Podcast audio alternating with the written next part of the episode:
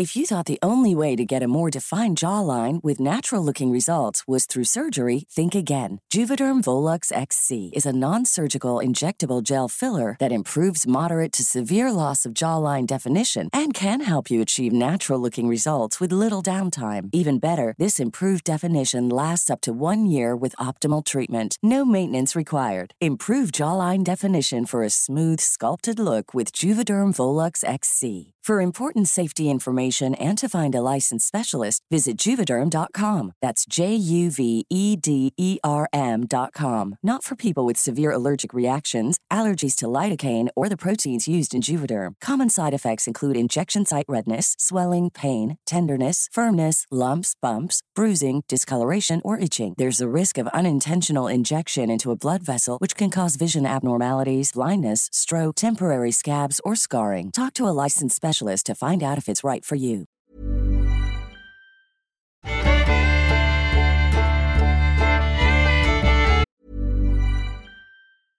Ryan Reynolds here from Mint Mobile. With the price of just about everything going up during inflation, we thought we'd bring our prices down. So to help us, we brought in a reverse auctioneer, which is apparently a thing. Mint Mobile unlimited premium wireless. Have to get 30, 30, bit to get 30, bit to get 20, 20, 20, bit to get 20, 20, bit to get 15, 15, 15, 15 just 15 bucks a month. So, Give it a try at mintmobile.com slash switch. $45 upfront for three months plus taxes and fees. Promo rate for new customers for limited time. Unlimited more than 40 gigabytes per month. Slows. Full terms at mintmobile.com. If you thought the only way to get a more defined jawline with natural looking results was through surgery, think again. Juvederm Volux XC is a non surgical injectable gel filler that improves moderate to severe loss of jawline definition and can help you achieve natural looking results with little downtime. Even better, this improved definition lasts up to one year with optimal treatment. No maintenance required. Improve jawline definition for a smooth, sculpted look with Juvederm Volux XC. For important safety information and to find a licensed specialist, visit juvederm.com. That's J U V E D E R M.com. Not for people with severe allergic reactions, allergies to lidocaine, or the proteins used in Juvederm. Common side effects include injection site redness, swelling, pain, tenderness, firmness, lumps, bumps, bruising, discoloration, or itching. There's a risk of unintentional injection into a blood vessel, which can cause vision abnormalities, blindness, stroke, temporary scabs, or scarring. Talk to a licensed specialist to find out if it's right for you.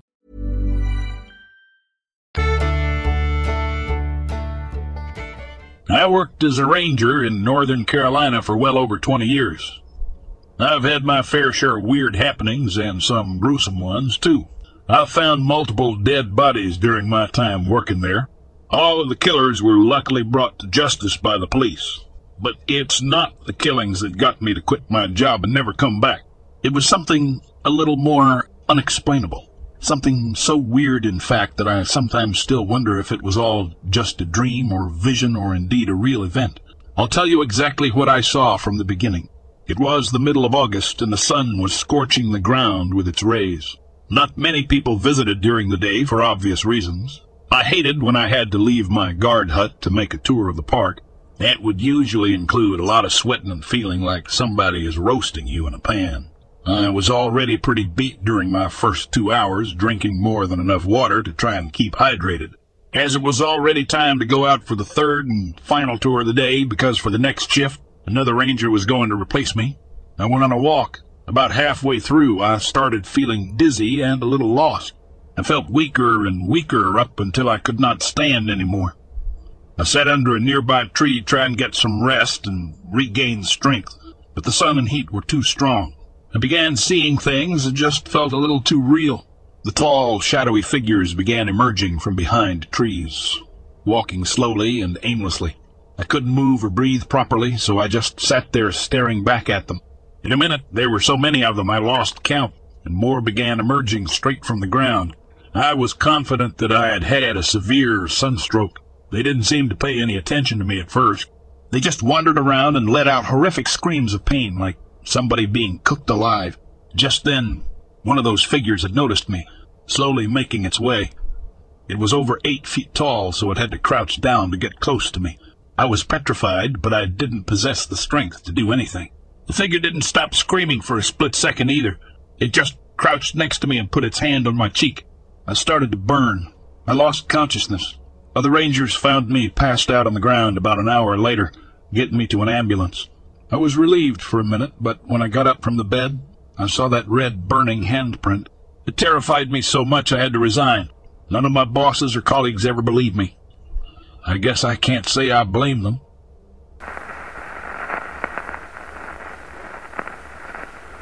I work in the field of prison corrections, where surveillance is a critical part of our operations.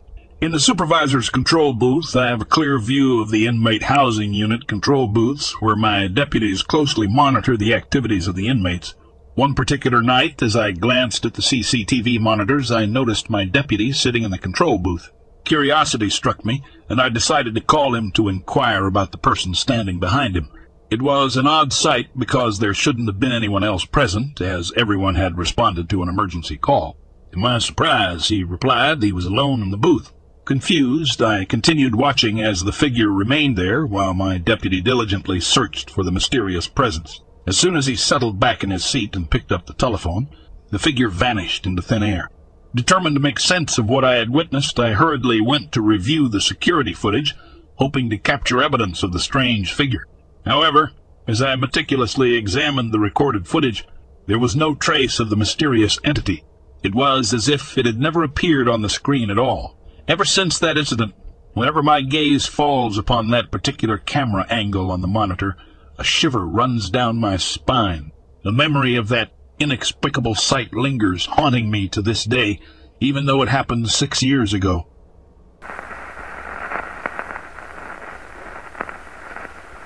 It was during the summer of my late twenties when I decided to take a solo trip to the Uinta mountain range. I had a few days off work and yearned for the serenity of the mountains, eager to camp and fly fish. My friends were all occupied, so I ventured out alone, excited to explore this new part of the wilderness. The first day went by smoothly. I had caught some impressive fish and admittedly indulged in a bit too much alcohol. The sun dipped below the horizon, and I prepared my campsite for the night.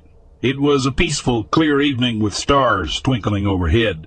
I gazed up at the sky, lost in my thoughts when I noticed a flashlight in the distance. It seemed to be approaching my campsite, but I brushed it off as another backpacker seeking a spot for the night. A few moments later, I noticed another light coming from the opposite direction.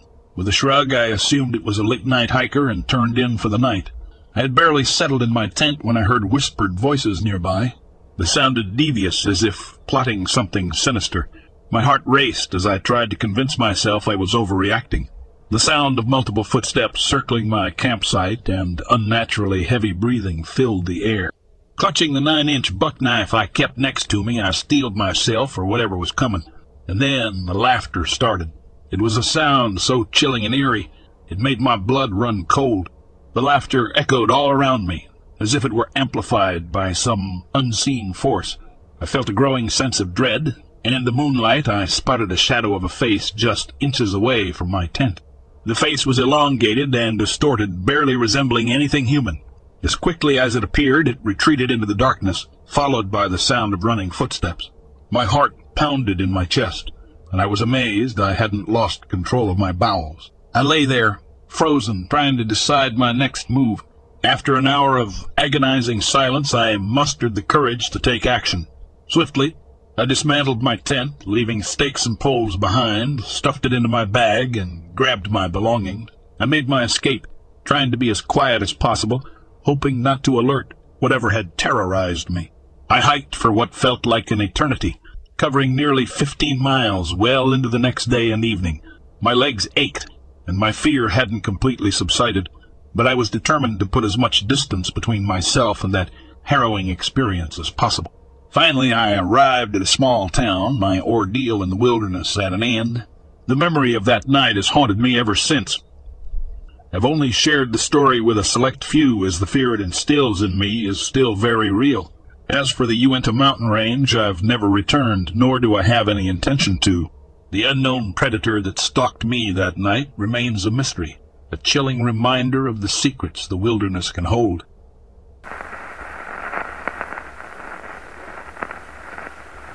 My husband and I had a really frightening experience hiking in our local mountains in the 80s. Both of us were looking forward to hiking our favorite trail with towering pine trees and small meadows filled with wildflowers. My husband was wearing a backpack filled with our sandwiches, apples, snacks, a first aid kit, a whistle, a compass, and bottles of water. We planned on eating our lunch atop a large outcropping of rocks at a place we named Lookout Point, where you could see for miles down the valley and cities below. From atop this lofty perch, the view below resembled a patch quilt of green valleys, orchards, and cities with their buildings and sprawling freeways. With the wind whispering between the pine trees and the quiet stillness of the forest, other than the calling of the blue jays to one another, it gave one a sense of being far removed from noise of the city and the stresses of everyday life. It was early morning when we eagerly set off on the trail. We had only traversed about two miles of the eight-mile hike when I began to feel uneasy. Our hike started off with blue skies, but clouds had moved in and stole the sunlight. The clouds seemed to foreshadow the danger that was ahead. An overwhelming sense of dread and danger began to overtake me. The small hairs on the back of my neck and arms stood up which wasn't due to the cloudy skies and drop in temperature. I felt an animal awareness kick in. My pupils dilated. I quickly began to scan the trees and bushes on both sides of the trail. Like a dog, I lifted my nose to breathe in the air. No longer could I smell the crisp, clean scent of pine, but something else. There was a faint smell of something unclean, putrid, really. The blue jays became quiet. I felt we were being watched and stalked. I told my husband we have to turn around and run back to our car. He could see the absolute panic and terror in my eyes.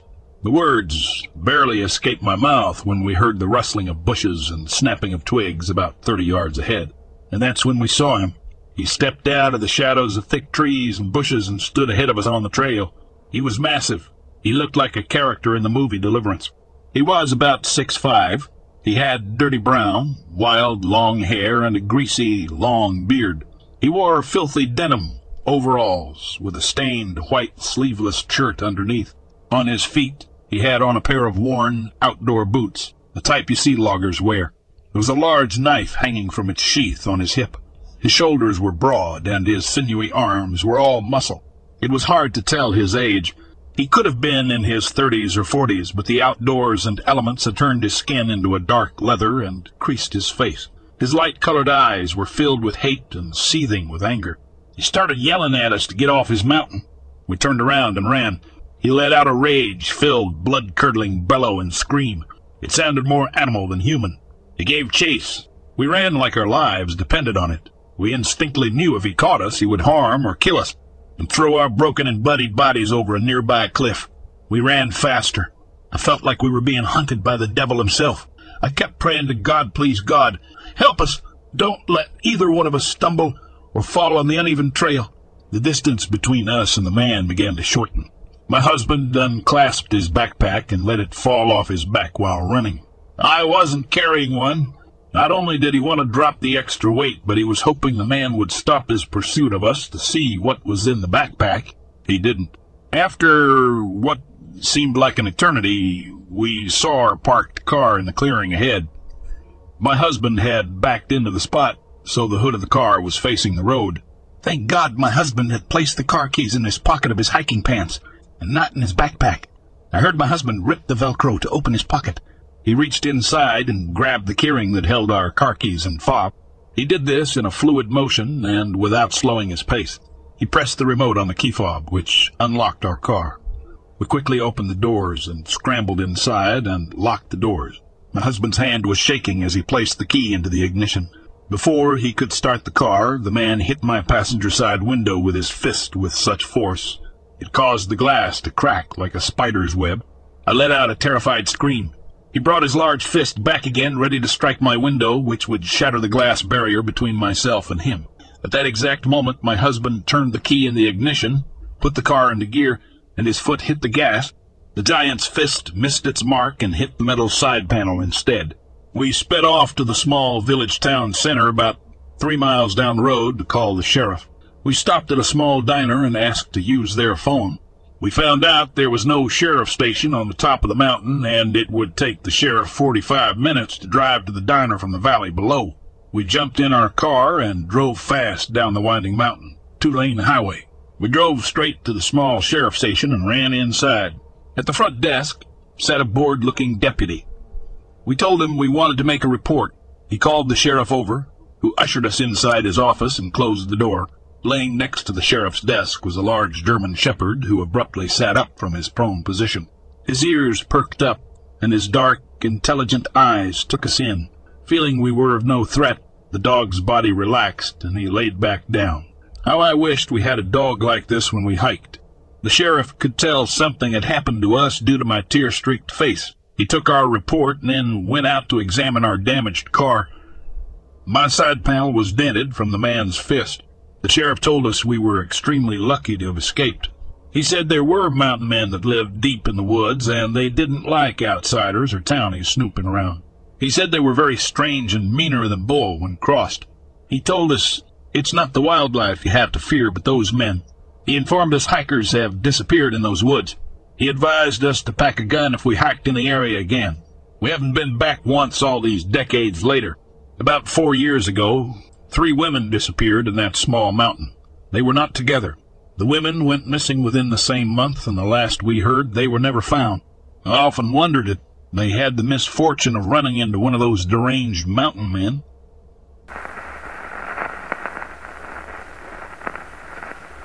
A few weeks ago, I was out in the wilderness having just made a clean shot on a bear. I watched as it tumbled down into a meadow, landing lifeless on a log. I was stationed on a ridge above it and had to navigate a mile around and down a drainage to reach the valley where it lay. Armed with my trusty pistol, I began the descent, leaving my rifle at the entrance of the drainage.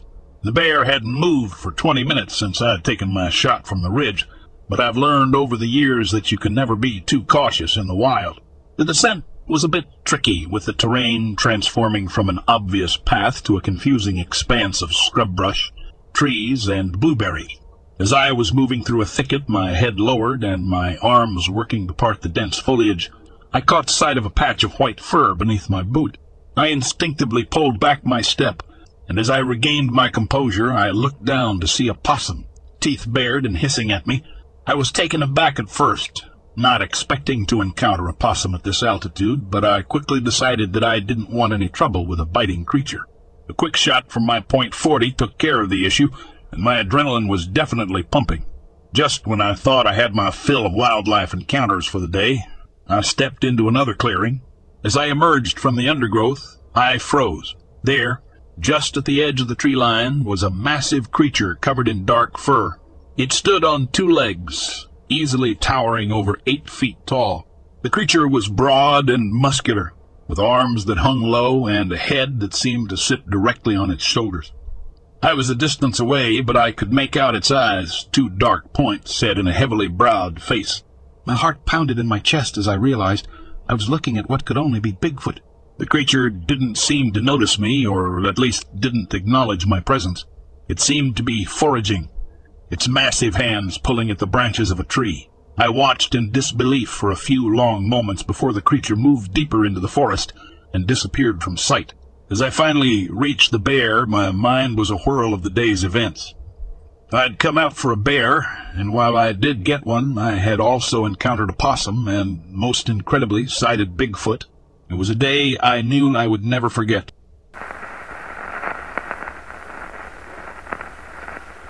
In the aftermath of the world's devastation, our small community struggled to survive.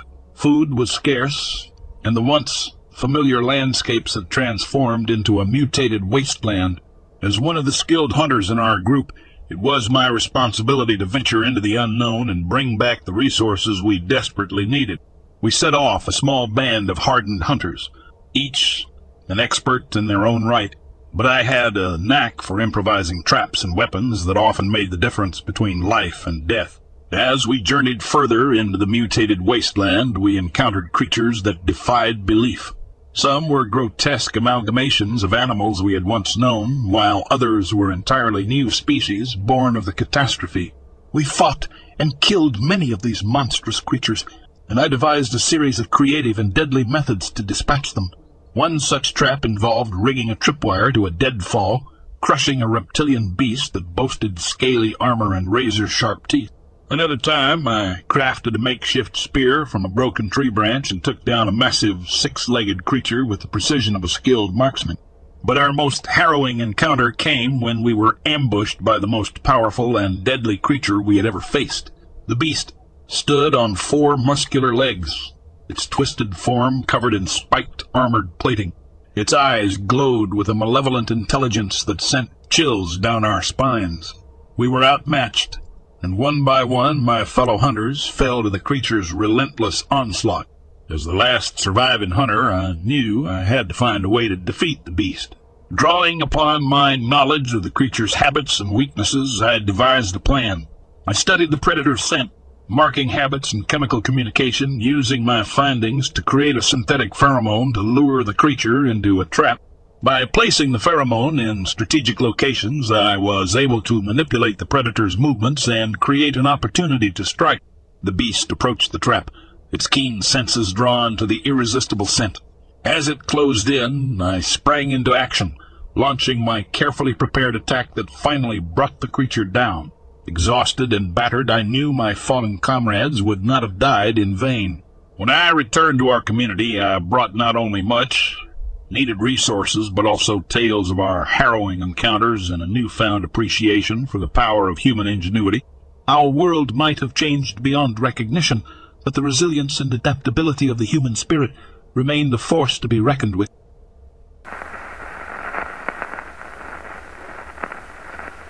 Yesterday, me and a friend decided to go to the nearby woods to smoke a bowl and hang out.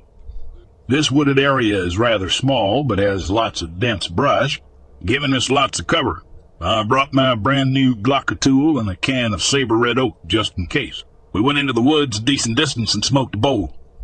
I was going to repack the bowl when I suddenly heard some very loud and very close footsteps right behind me. I didn't see the guy since I was preoccupied with grabbing my backpack, but my friend did. He described him as maybe a five feet eleven white male in his fifties, wearing a white shirt and a cap. He had snuck up behind us in a wooded area full of dense brush and dry leaves until he was a mere five yards away, at which point he started to speed walk towards us without saying a word. We both made it out of there and took cover behind a rotten log where we joked about how Sam Fisher just attacked us. I personally feel like someone wouldn't be that stealthy just to sneak up on two kids smoking weed, and that he may have had some bad motive or something. I can post pictures of the location if you guys request it.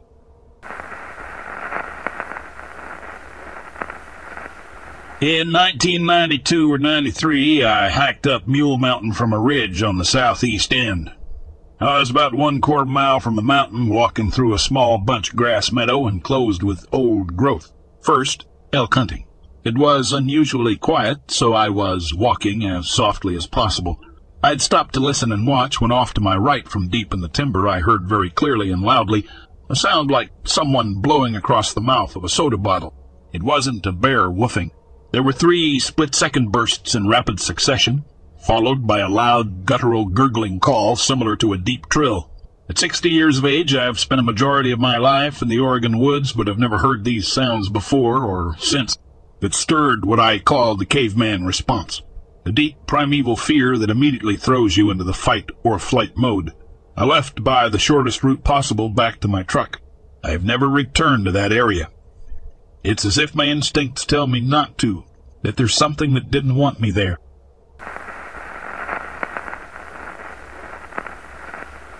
My buddy and I had a tradition of hiking deep into the backwoods where human footprints were few and far between.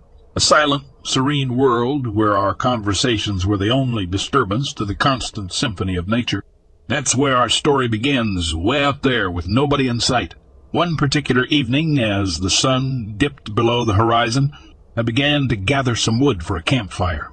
Picking up sticks here and there, my eyes landed on a stick that stood out from the rest. It was about five feet long, about three inches wide, the perfect size for a walking stick.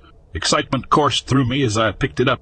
It was straight and mostly smooth, the ideal companion for long hikes. What was really surprising was that one end was smoother than the rest. A thought bubbled up in my mind. Had I stumbled upon a fellow hiker's discarded walking stick, my fingers traced the meticulously whittled end, admiring the craftsmanship, But as my eyes took in the details, I realized with an escalating sense of disbelief that it wasn't a handle. Not even close. It was, unmistakably and irrevocably, a penis. A phallic masterpiece carved into the end of this seemingly innocent stick. I was holding a literal dick stick. My initial shock quickly morphed into awed fascination. This wasn't just a quick, crude job done out of adolescent boredom. This was a work of art, carved with purpose, precision, and, bizarrely enough, affection. The details were intricate, right down to the carefully etched veins running along its length. Whoever had created this had invested hours, if not days, crafting this unique piece of art. Stunned, I showed it to my buddy, whose wide-eyed expression mirrored my own. We burst into laughter, the echoing sound a stark contrast to the silence of the surrounding wilderness. There, under the stars, we shared a moment of surreal hilarity, the product of someone's bizarre pastime. From that day forward, our hikes took on an extra dimension. Every stick picked up was scrutinized, and our campfire stories had a new, undeniably strange champion. The forest, it seemed, held secrets far more peculiar than we could have ever imagined.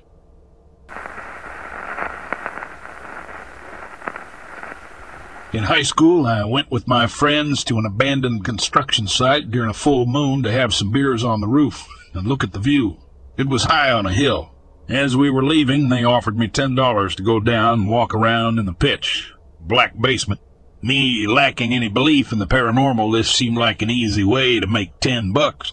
I went down the stairs with my phone light on, but when I reached the bottom and turned the corner, I turned off my light because I was fairly sure my friends were going to try to scare me and figured I might be able to get the upper hand on them.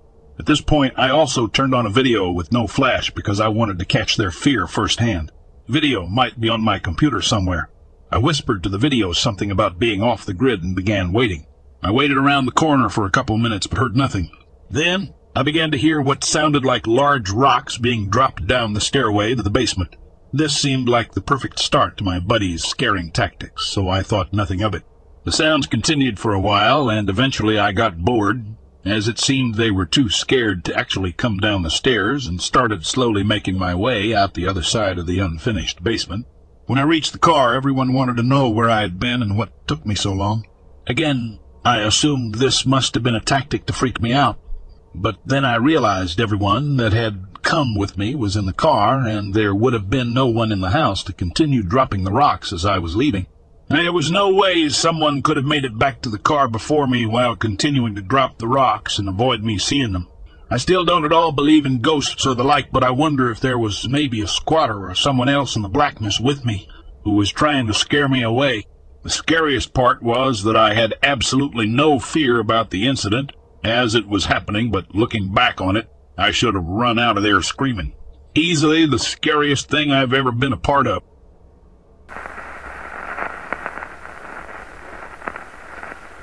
My name is Lieutenant Commander Jack Diaz, and I'm the team leader of an elite group of Navy SEALs. When we were told that a CIA operative had gone missing in North Korea, we knew we were in for a hell of a mission.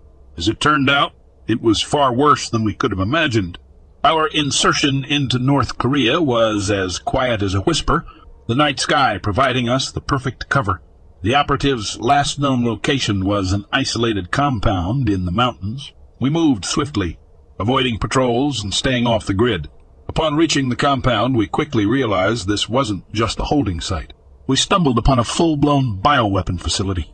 It was a chilling sight vials of deadly pathogens, blueprints of dispersal methods, and chilling indications of test trials. We realized we were standing in the heart of a potential global catastrophe. Our mission suddenly expanded. We had to rescue the operative, dismantle this operation, and get out alive. Tensions on the Korean peninsula were high. Any misstep could ignite a war. We made our way deeper into the facility. It was there we found him, the captive operative. But this was no stranger. I recognized him instantly. It was Ghost, a former SEAL, a brother. We thought he had died years ago in a mission gone sideways. Seen him again, battered but alive. It was a shock. With renewed determination, we fought our way through the facility, neutralizing guards and sabotaging their operation. Ghost, even in his weakened state, fought alongside us. He was a SEAL through and through. We set charges along the facility, ready to wipe this nightmare off the map. But we were running out of time. North Korean reinforcements were closing in, and we were still deep within enemy territory. The fight out of the facility was fierce. We moved as one, covering each other's backs, just like old times. Ghost was with us, moving with the fluid grace that we remembered. As we made our last sprint towards our extraction point, we detonated the charges. The facility went up in a blaze, the bioweapons and their sinister plans incinerated. Our chopper whisked us away just as enemy reinforcements swarmed the area. We were battered, bruised, but victorious. As we crossed the border, we shared a look of relief. Ghost was back with us, and we had averted a potential global catastrophe. Mmm, but we knew our fight wasn't over. Ghost's existence, the bio, weapons facility, it was all part of something bigger, something more dangerous. But whatever it was, we were ready. We were SEALs, and we never backed down from a fight.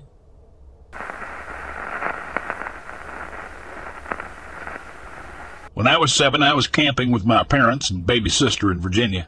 We were staying in a campground specifically for RVs, but there were also some cabins available to rent.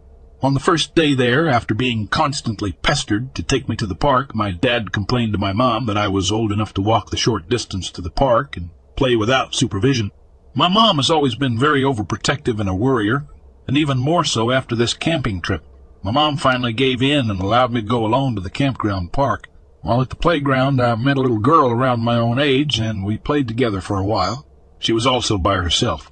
I invited her to come back to my RV to play with Barbies with me, and we headed in that direction.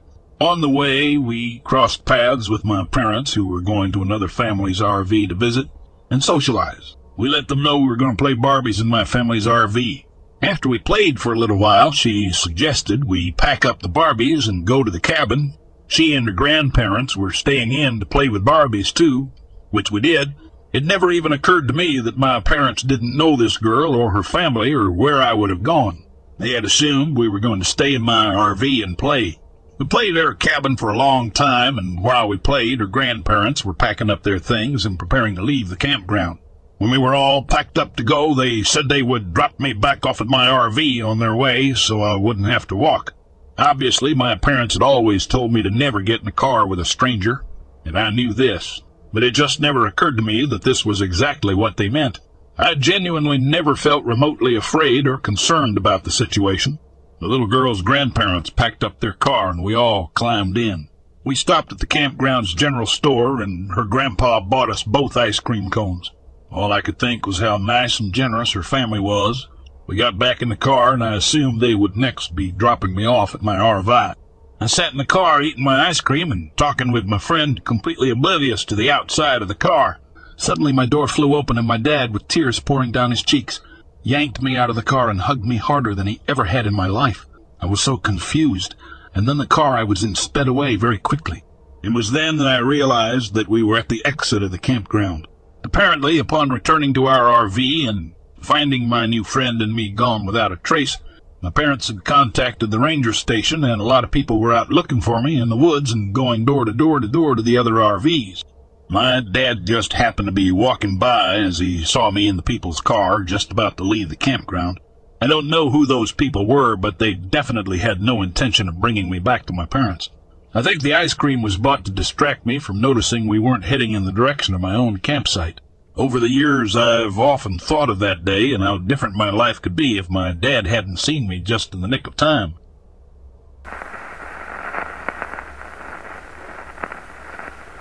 I remember that day clearly. I was in the kitchen, phone pressed to my ear, lost in conversation with my sister. As we chatted, I found myself idly watching the hillside across the creek through the kitchen window. My dogs were causing a ruckus outside, their barks echoing through the quiet of the afternoon. Curiosity piqued. I squinted, trying to see what had them so worked up. That's when I noticed the bushes. They were rustling, leaves swaying in a rhythm that didn't match the gentle breeze of the day. And then, amidst the greenery, I saw it, a figure. It was tall, broad, and stout, covered in long, dark brown hair. It almost resembled a human, but there was something distinctly primal, almost ape-like about it. For a solid two minutes I just stared, my mind struggling to make sense of what I was seeing. It moved through the bushes, causing leaves to quiver in its wake before it vanished as abruptly as it had appeared. The whole time, I was on the phone with my sister, narrating the event in hushed, awestruck whispers. A wave of excitement washed over me, followed swiftly by a sharp jolt of fear. I quickly locked the door and rushed to check for my husband's 12 gauge. Safety first, right? I didn't see the creature, the Sasquatch, after that day. But every now and then my dogs would bark in that same peculiar whimpering way, a bark different from their usual. It always made me wonder if they sensed its presence. Years later, my sister was watching a documentary about Sasquatch sightings in the Portland, Oregon area on the Learning Channel. It aired on Friday, October 27th, 2000, and it brought back memories of our phone conversation that day. She called me excitement evident in her voice. She had done some research and found this website, and she urged me to document my sighting. It was a surreal experience, one that has stayed with me even after all these years. The memory of the creature and the rustling bushes is as clear as day, a reminder of the mysteries that our world still holds.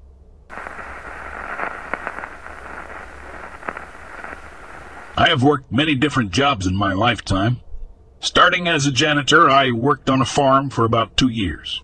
At one point later, as a PA teacher in a high school, I was even an officer before eventually moving to New Jersey and eventually getting a job as a park ranger in the Pine Barrens. I'd moved to New Jersey to be closer to my family. The job didn't seem to be hard. I'd work four days a week and I would spend all my time in the park.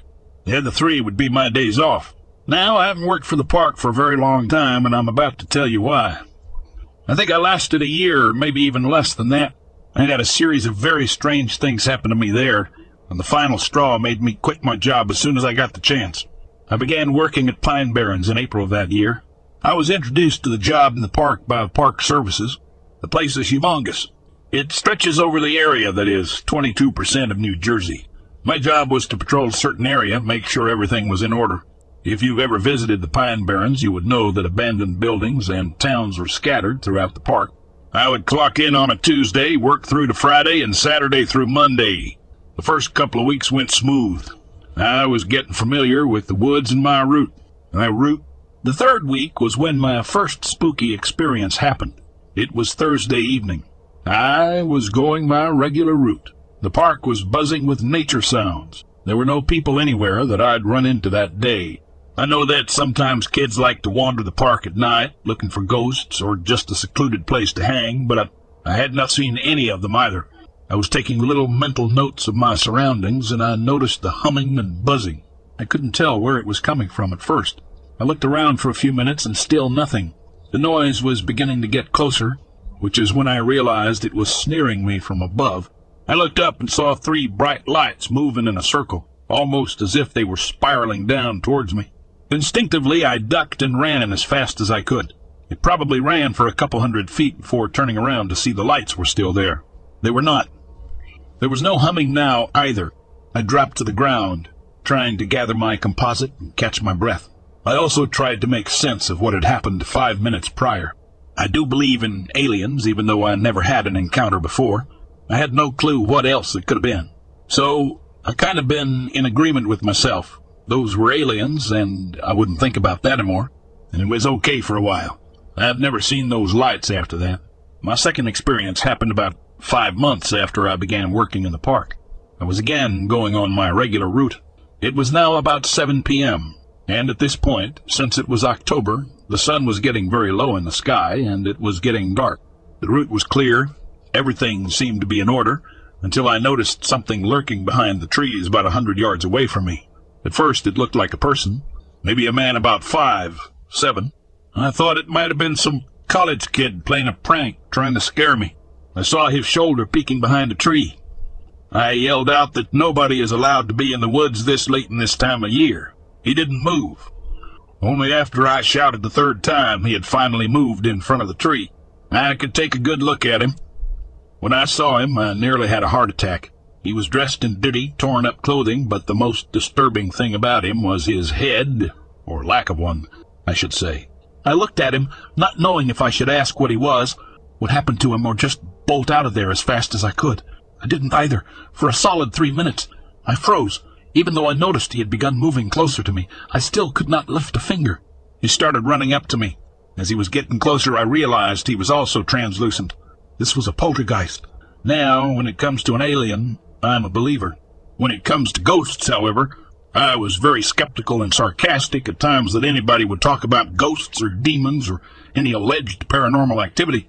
I moved to the right a couple of steps as he was running straight at me, and he just vanished. I turned around to see where he had gone, but there was no trace of him, only a vapory trail of mist, just what looked like a cloud of dust almost settling. After that second incident, I decided that all my love for nature and the outdoors, and as much as I loved being a ranger, staying here was not worth it. This hot mess of a place was not worth me going literally insane for, trying to keep working there. I called in the next day and explained the situation. They told me that something like this had already happened for their previous rangers. They tried to convince me to stay on the job for longer and doubled my pay, but I refused. I would not risk losing my own mind.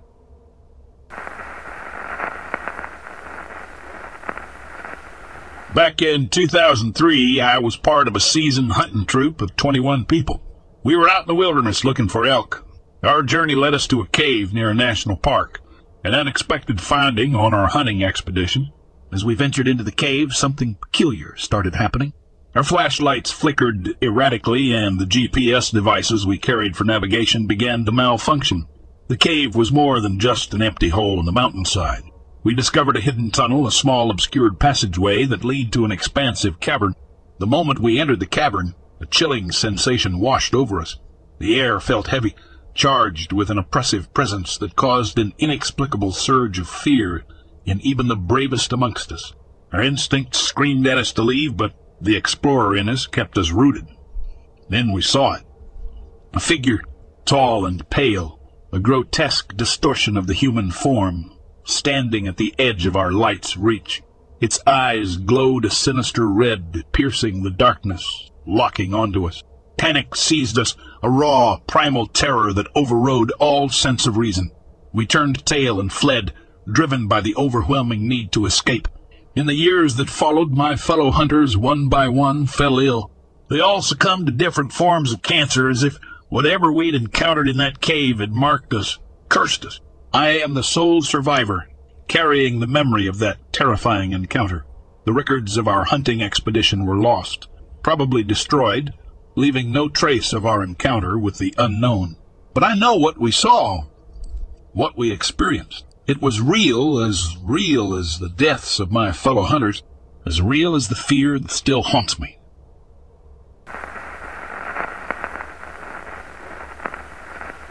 A few years back, my two friends and I embarked on a casual hike to a well-known spot in our area. It was a stunning 150-foot waterfall, a rewarding sight after an uphill trek of about 45 minutes. This particular day, instead of heading directly to the waterfall, we decided to go bouldering around its base. The area was brimming with intriguing rock formations and tranquil pools formed by the waterfall's runoff. This bouldering trail was off the beaten path, not something many hikers ventured onto from the main trail. As we navigated the rocky landscape, we came across a chilling sight. A young woman, just 22 years old, lying face down in the mud. Both her legs were grotesquely broken, bone piercing through skin in what were clearly compound fractures. She had no cell phone, no water, no food, and no means to keep warm. Immediately, we dialed 911 and shared our limited supplies with her while we waited for help to arrive. It felt like ages before we heard the distant thrum of a helicopter. Soon, a rescue team swooped in, securing her for transport and flying her off to the nearest hospital. Later, we learned the harrowing details of her story. The previous night, she had been hiking with a friend when they both plummeted from the waterfall. Her friend, attempting to seek help, unfortunately succumbed to his injuries less than 100 yards from where we discovered the young woman. No one knew of their accident, her injuries, or even their presence in that part of the trail. The thought of what she endured during those 20 agonizing hours alone in the wilderness still sends chills down my spine. It was nothing short of a miracle that she survived, our decision to veer off the main trail that day. It turned out to be a life-saving one.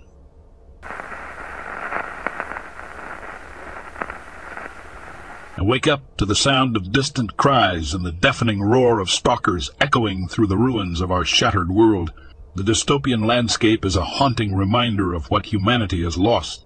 The sky, once a canvas of blues and whites, now swirls with an ominous reddish hue, a reminder of the chaos that rules our lives. In this unforgiving world, my name is Alex and my purpose is clear. Vengeance against the stalkers that took my family from me. As a determined and resourceful young woman, I have honed my skills to become a fierce hunter, driven by an insatiable thirst for justice. Alongside a group of survivors, we've formed a team dedicated to protecting what's left of humanity and eradicating the relentless predators that feed on our fears.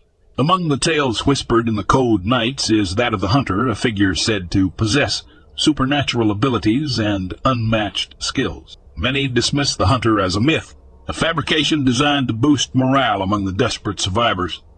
But as I witness the horrors of this world every day, I cling to the hope that the hunter is real, a beacon of light in our darkest hours. During a perilous mission to rescue trapped survivors, we stumble upon eerie signs of the hunter's presence. Peculiar markings etched into the ruins and strange arrangements of objects make me wonder if we are being watched. My heart quickens, and my determination surges. Could it be true? Could the hunter be guiding us? As we journey through treacherous landscapes, facing one stalker after another, I feel a haunting presence lingering in the shadows. The line between myth and reality blurs as impossible feats and unexplainable occurrences surround us. It's as if the hunter's spirit guides our every move, driving us closer to the truth. The stalkers become more dangerous and erratic with each step we take, as if controlled by an unseen puppet master. Yet we press on, emboldened by the hope that the hunter's existence might be the key to our survival. My obsession with finding the hunter intensifies, intertwining with my thirst for vengeance. I can't help but think that harnessing the hunter's power could be the catalyst needed to avenge my family and defeat the relentless stalkers. As we draw near the heart of the mystery, we uncover dark secrets that have been buried for centuries. The truth reveals that some things are better left hidden, for they can shatter the very fabric of reality.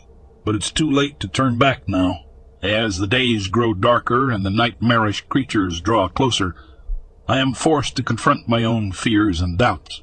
Can I trust the hunter's legend, or am I being led astray into a trap? My mind is a whirlwind of uncertainty, but one thing remains steadfast my resolve to protect what's left of humanity. The climactic showdown looms ahead where the fate of our world hangs in the balance. The hunter's existence and our pursuit of vengeance become intertwined, and the horrifying truth reveals itself. A truth that threatens not just our lives, but the very essence of humanity. In the end, I am faced with a choice that will determine the path of our future. Do I continue down this dangerous road, hoping that the hunter is real and that my thirst for vengeance will be sated? Or do I embrace the unknown and place my faith in the strength of humanity, the unity of our survivors, and the hope that we can rise above the darkness that engulfs us? As the final confrontation approaches, I know that whatever path I choose, it will forever change the course of our journey through this dystopian nightmare. And as I stand at the precipice of uncertainty, I can't help but wonder if, in this world of chaos and fear, there is still a glimmer of hope, a flicker of light that can lead us out of the shadows and into a new dawn.